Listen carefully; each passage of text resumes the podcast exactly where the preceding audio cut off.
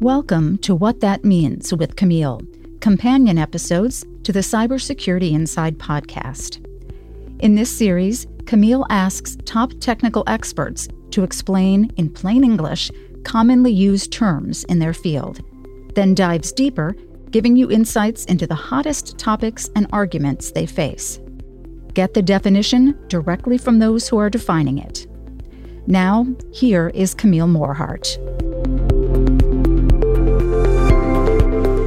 Welcome to Cybersecurity Inside. In this episode of What That Means, we are going to talk about intelligent systems today. And that's all in the context of artificial intelligence and augmenting human experience. I have with me today Lama Nachman, who is a fellow at Intel, and she's in charge of the relatively newly created Intelligent Systems Research Lab within Intel Labs. It's actually a combination of several other labs that have existed for a long time. So she's been doing research in this field for quite a while. But we're going to ask her about what her lab does and what intelligent systems mean. This is actually part one. We have a part two where we speak with three of the people who work and run research projects within her lab and get into a little bit more detail about their topics. Welcome, Lama. Thank you so much. I'm, I'm really happy to be here.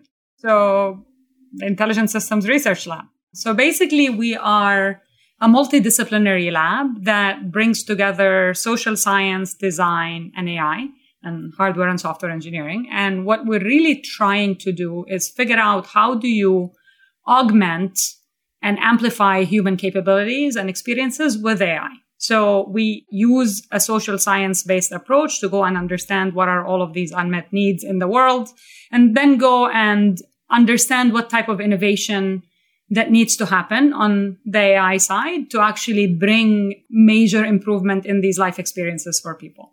So that's at kind of like the experience level and a lot of the human AI collaboration pieces of that puzzle. We also do a lot of innovation at the lower level um, on the algorithmic side to really try to, in some sense, solve some of these hard problems that are essentially today standing in the way of scaling AI in real world applications. And, you know, those range from how do you improve accuracy? How does it learn in new environments that it hadn't seen before? How do you actually do inference at like extremely large scale? Um, learn from very limited data and you know then also try to get to things like explainability and usability of these systems. So uh, lama can you tell us also what research you personally have been focused on over the last uh, you know couple of decades i guess really? So i've actually it's interesting. So i came to intel in 2003, so about 18 years ago, I guess now. And my work actually started in wireless sensor networks and trying to essentially connect the physical world and the digital world. So a lot of sensing and understanding from all of these different sensed uh, data to try to actually um, change the way that we do work in, in different things. We moved towards trying to sense people and applied a lot of that towards health applications. So things like pre-diabetes monitoring as an example. And then we moved on to really try to scale to um, just understanding context in general. And that started with a lot of on body sensing. So we've done a lot of work where, you know, wearables and things like that. And then we expanded towards just understanding essentially everything that's happening in the environment around you. So the whole notion is that if technology is able to really understand people and what they're trying to do in the world, not necessarily just from interacting with the PC or interacting with the phone, but actually what you're trying to accomplish in your everyday today life, right? In terms of learning in a physical environment or working in a fab or, you know, just helping people with disabilities as an example. What can we utilize as signals in the physical world? And then with a lot of algorithmic innovation, turn that into understanding so that we can better facilitate experiences for people as they traverse their normal life. Is this getting smaller and smaller, like from on body to in body? Are we seeing a trajectory in that direction? So we see smaller and smaller and we see bigger and bigger. so actually we see traversal in both of these spaces. For sure, I mean, you know, definitely sensing has gotten smaller. Computation has gotten much more efficient so that we're able to actually materialize systems in tiny, tiny, you know, implementations. But also, if you think about it, really is just, it is spreading into the environment in ways that we have not seen before, which is actually, if you think about it in terms of data, it's translating to just an unbelievable amount of data. But you're looking at augmenting the, I guess, human experience. So we're focused on humans here and using technology and using sensors to understand better what the human is experiencing and then improve that experience. Is that kind of the high level? Yeah. And I would say just kind of maybe a subtle point of distinction is that when we talk about this, because there's a lot of work that you can think about in terms of just how do you improve the experience with technology, as in, you know, I'm using my PC and I can make that experience better. And in some cases, we do that, right? Because the PC ends up being, for example, maybe the conduit of communication, like right now, right? You and I are com- communicating. One of the things that we know people struggled with throughout the pandemic is, you know, what we call the Zoom fatigue, right? Or any telepresence fatigue. And that's because there aren't really, I mean, trying to bring that back to 2D communication is, is not something that actually makes sense. And people use all of these subtle cues and actually better representation of the physical world is much better to enable that type of communication. So in that specific case, maybe you can think about it as it's enhancing that experience, right? That's facilitated by the technology. But if you think more broadly, when you step into a manufacturing setting and you have a technician who's actually working on some equipment in the fab, right? And they're trying to fix something or, you know, transition from one task to another to print a totally different processor or something like that. They do a lot of these tasks in the physical environment. And a lot of the work that we do is really bringing technology to understand what people are doing in the physical environment and then assist them, right? So if you understood what somebody's doing and if you understood what is supposed to happen and you can actually converse like the AI system can converse well with the human, then you could see how you can start to think of these things as human AI systems where we're bringing the best of the human and the best of the AI system without getting stuck at what's not good about either one of those, right? So we're trying to really leverage the diversity in human AI systems to say people are good at some things that, that AI is terrible at and vice versa. Rather than get into this, oh, well, you know, we're trying to replicate humans how do you get into this place where you can actually make AI systems much more resilient, make them shine in the things that they really do well, which is processing massive data and finding patterns in massive data, but humans are not really good at that. But they're very good at learning from limited data in totally ambiguous situations that they have never seen before. And AI systems struggle with that all day long. And both of these things are usually needed to solve any problem in the real world. So that's what we're really trying to do. So, give us an example of something, and it can be far fetched, and it can be, uh, you know, hypothetical, and maybe not. We don't even know if it's going to happen. But what sort of thing might you imagine this could enable in the future? What kind of a use case or scenario?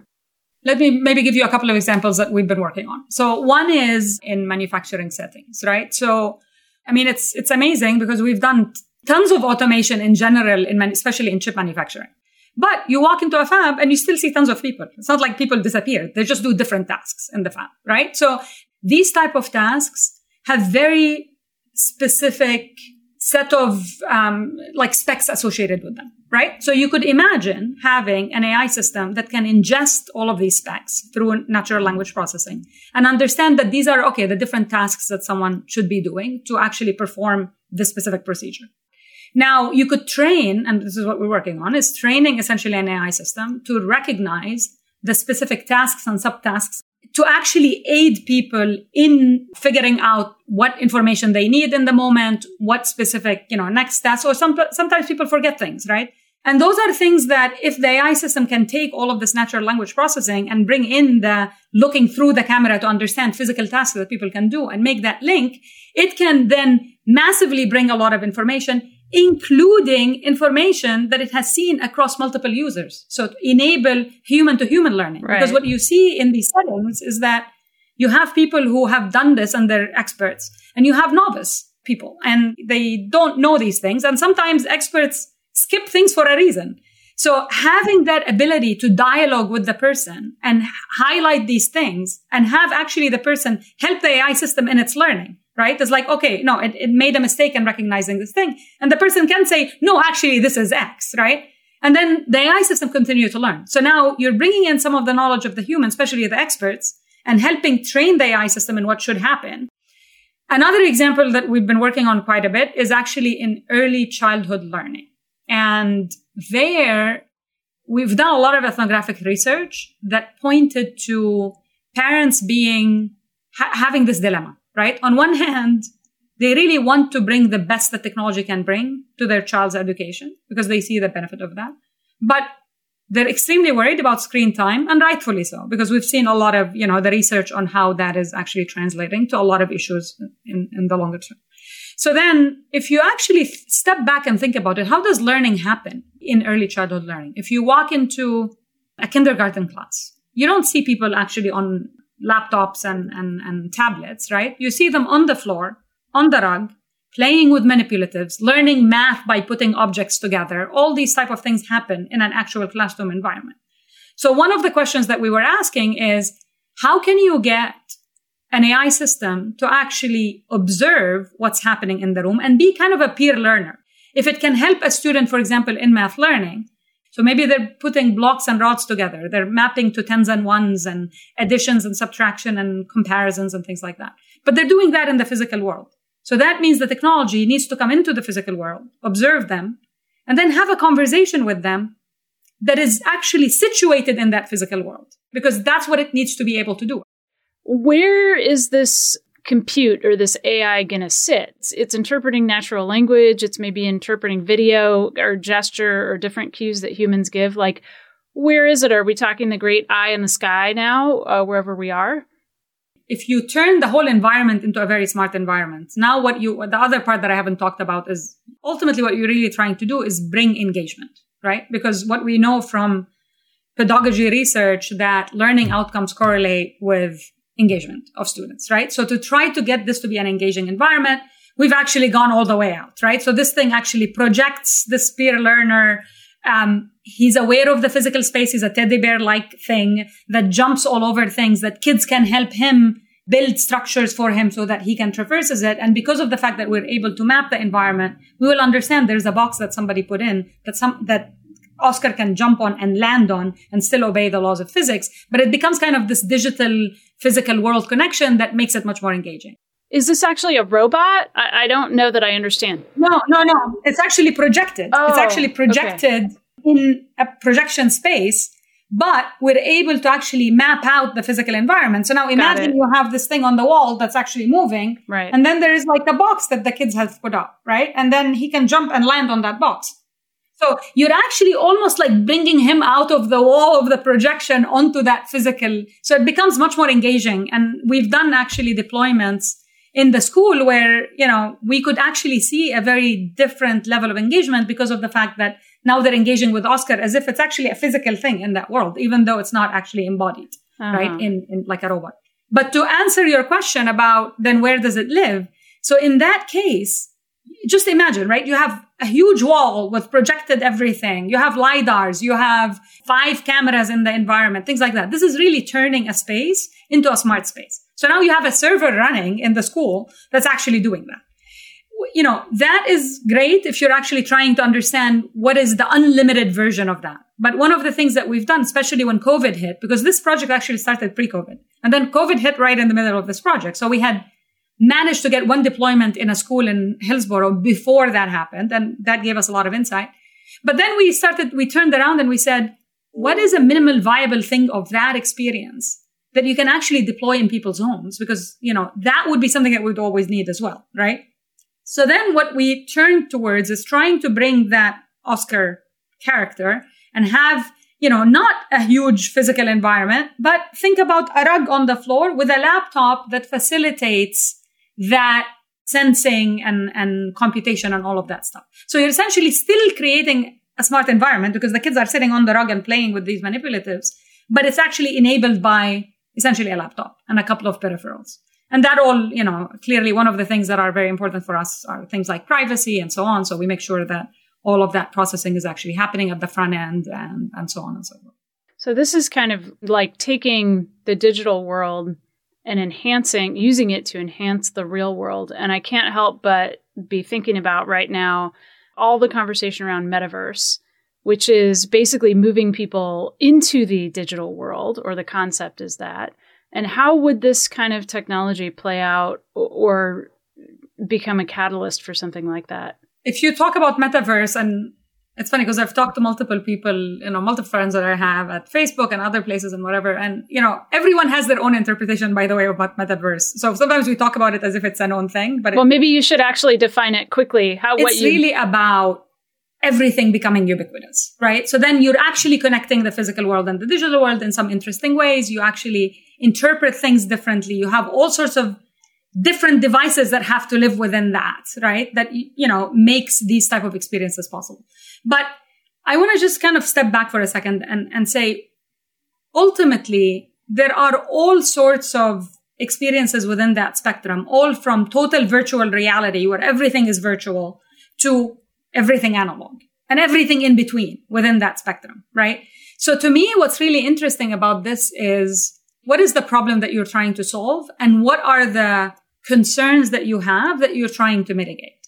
So when it comes to early childhood learning, what we've heard time and time again from parents is that they really want this to be as analog as possible with intelligence just enabling or bridging the gap of where the analog equivalent is not possible, right? So if you were to have a teacher for every child in the world, that would be fascinating, but that's not reality.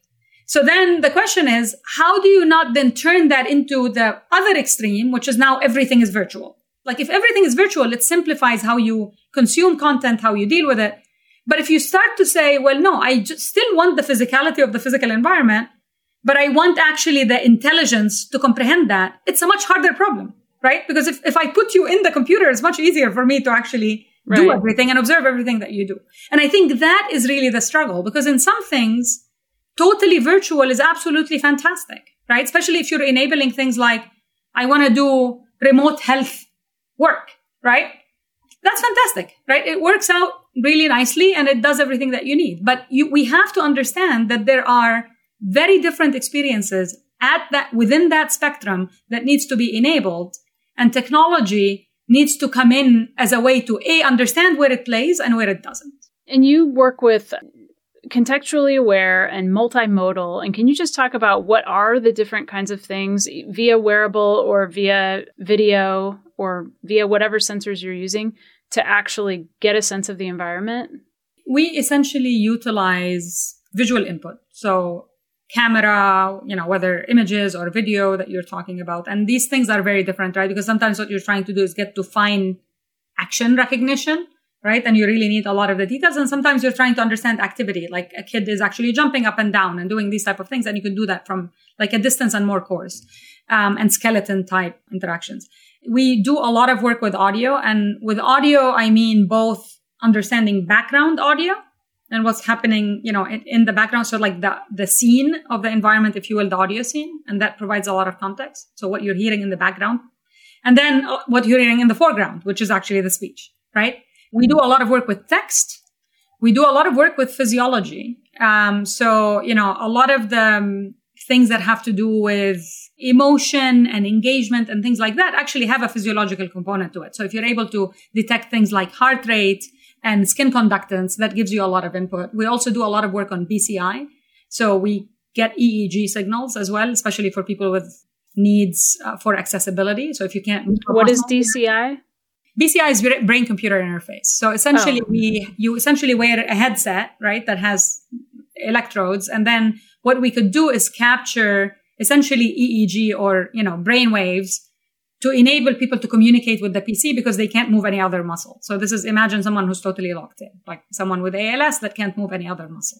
We've also used all sorts of other signals to capture muscle movement for people with, with disability. But, you know, if we're talking about more of the mainstream sensing, we also have been doing a lot of interesting work in using Wi-Fi as a sensor. And that might not be obvious, right? Because we think of Wi-Fi as a method for communication. But if you think about it, specifically when you get to the issue of privacy, we actually, when we move around in the physical environment, we disrupt Wi-Fi signals, right? And wireless mm-hmm. signals generally. So we've been trying to utilize that disruption instead of being a noise on communication, being the signal in human activity, right? So mm. we try to essentially take that data and turn it with machine learning algorithms to understand people's activities, what they're actually doing in the physical environment. The, the cool thing about this is that from some of the ethnographic research that we've done with elderly people in their homes, they have a major concern about having a camera watching them, even though right. they're willing to have a system that can understand that they're doing fine and they're progressing usually with their day to day activities, because then they can stay longer in their homes. They're fine with that inference, but they just don't want a camera because they're worried about somebody seeing them in, you know, those settings and whatever. So then we, what we try to ask the question is, well, if you actually, to solve some of the privacy issues, one of the things that you could do is reduce the gap between what is being sensed and what's being inferred. So with wireless sensing, you're actually pretty much sensing what you can infer, right? You don't have all of this high resolution images and things like that to then infer that somebody just went to the kitchen to do something. So that, that's, you know, another interesting signal that we actually um, use. How, uh, I guess without getting into too much detail, like how much can you tell about a person from their interference with a Wi-Fi signal? Are we talking about just where they're located, or are are there other kinds of reaction? So essentially, I mean, it's it's a lot of things and a whole roadmap and a lot of complexity over time that gets uncovered as you know wireless signals get better, as you can tap into more things from the platform, as computation getting better, and things like that. I mean, we can detect a lot of things if it's the same environment and you can take out, you know, some of the changes in the environment out of this picture. But to a large extent, one obvious thing that you're detecting is motion, mm-hmm. right? So when you detect motion, now if you can detect motion, you can start to look at what type of motion maps to what activity. You know, one simple thing that you can detect is if somebody's actually walking towards their PC to turn it on. And then you can start turning things on in the background to make it actually much less, you know, more timely, right? To get to it once you get to it. But, you know, you can understand that somebody is actually walking around in the kitchen. You can over time start to understand this looks like somebody's actually preparing dinner or something like that. Another area that we've been focused on is actually getting physiological signals. So you can detect breathing from wireless signals because essentially what's happening is that your chest is moving. On one hand, you could argue that movement is much smaller, so it's harder to detect. On the other hand, it's much more uh, periodic. So in some sense, there is something easier about detecting mm-hmm. something like that, right? So we today, I mean, we have some POCs that are showing detecting actually breathing just from wireless signals.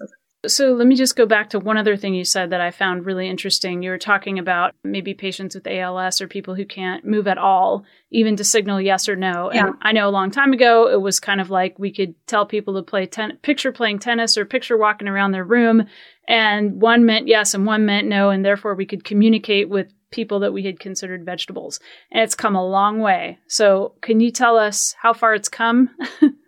Yeah, so I would say maybe I would I would separate that into a couple of areas, right? The thing I was really referring to is active communication. Okay. Right? Not necessarily understanding thought, but actually understand like if you have the intention of doing something mm-hmm. and really the way it works is just imagine let's say you have a lot of different options on on the screen or maybe a keyboard right and you flash different things on the keyboard if you're intending to type a specific letter, when that letter flashes, we know that there is a different signal that comes out in the EEG signal that we can tap into. It's very noisy. It's not very clear, especially that it's not, this is not embedded in your brain. This is just a cap that we are wearing, right? Mm-hmm. So that makes the signal much less, um, the fidelity of the signal much less. So then if you do that, then basically what you're able to do is with multiple repetitions to reduce the, the error and we're bringing language models into the picture right? Then you can start to guess, oh, this person meant to type this letter, right? That is what we call BCI, which is brain computer interface, right? Because you're trying to interface through that uh, brain computer uh, system. Um, the second thing that you mentioned, which is, you know, there's a lot of work that has been done. And uh, in fact, actually, Ted Willke in Intel Labs, he's done actually a lot of work in collaboration with, with universities to try through things like fMRI and, and looking at images to try to understand, can we actually, in some sense, classify thought, if you will, right? Through these methods, right? And that really requires, you know, you're imaging the brain, you're looking at, you know, data from a lot of people and then trying to understand, okay, are there specific patterns that you see? I, I frankly don't know a lot about this, this area. I haven't done a lot of work in it. In some sense, what you're doing there isn't, isn't a controlled thing, right? Because when you're trying to interact, I give you a keyboard and I'm going to flash things in a way that I can make my detection easier because ultimately the goal is actually communication, right? As opposed to just kind of more generally trying to understand thought that's actually more implicit free flowing or or um, unstructured yeah. data but if you couple that with the physiological reactions it seems you could get a lot closer interesting so and the final question for you is obviously we've kind of uh, come close to talking about a lot of things that uh, would i imagine bring up privacy concerns for people ethics concerns. So can you just uh, let us know kind of what your lab is thinking about with respect to this or how you can take in you know those considerations? Totally. So you know one of the really good things about looking at this from a multidisciplinary perspective is that much earlier in the cycle and it's actually something that we've been doing across all of intel right which is how do you enable responsible development of ai and that means at the very very early stages you're asking questions about risk and you're looking at the project as a whole, even before you start developing. Because if you think about ethical concerns, right? Ethical concerns happen at different stages. There are ethical concerns with what a system does and whether it should do this in the first place, um, which is really kind of what we try to flesh out early on, right? And then there are ethical concerns about is the thing that I developed in the way that I've developed it starting to bring ethical concerns. So the example that I talked about with wireless, for example, versus camera is one about the development. Right. The, I mean, we take this approach in pretty much everything, everything that we do, right? So we're looking at the risk for the specific problem and say, what's the least amount of data that should be captured? How do we infer as close to the sensing as possible so that data is reduced and you're not sending raw data back, you know, which actually then makes the privacy concern more, right? With the whole human AI collaboration piece, right? we're trying to understand how do you actually bring the human capability into this picture rather than assume that the only way that you can actually bring AI and innovation is to replace humans, right? How do you bring better outcomes when you think about the key role that humans play into the puzzle? We look a lot at equity, right? And a lot of the work that we do with accessibility is really rooted at how do we bring equitable outcomes despite, you know, the range of abilities and capabilities that people have? So there's, that's a big part of what we do. And then, of course, looking at bias in a lot of the algorithms that we build and ensuring that we're not just replaying the bias that's in the data in the world back at us through the AI systems that we build. So those are some examples. It's really just something that permutates through everything that we do within, within the lab. Super fascinating. Lama Nachman, Intel Fellow, running the Intelligent Systems Research Lab within Intel Labs. Fabulous conversation. And in a part two, we're going to talk with several members of your team and dive a little deeper into the specific kinds of research that they're looking at within your lab. Thanks for joining us. Thank you. Stay tuned for the next episode of Cybersecurity Inside. Follow at Tom M. Garrison and Camille at Morhardt on Twitter to continue the conversation. Thanks for listening. The views and opinions expressed are those of the guests and author and do not necessarily reflect the official policy or position of Intel Corporation.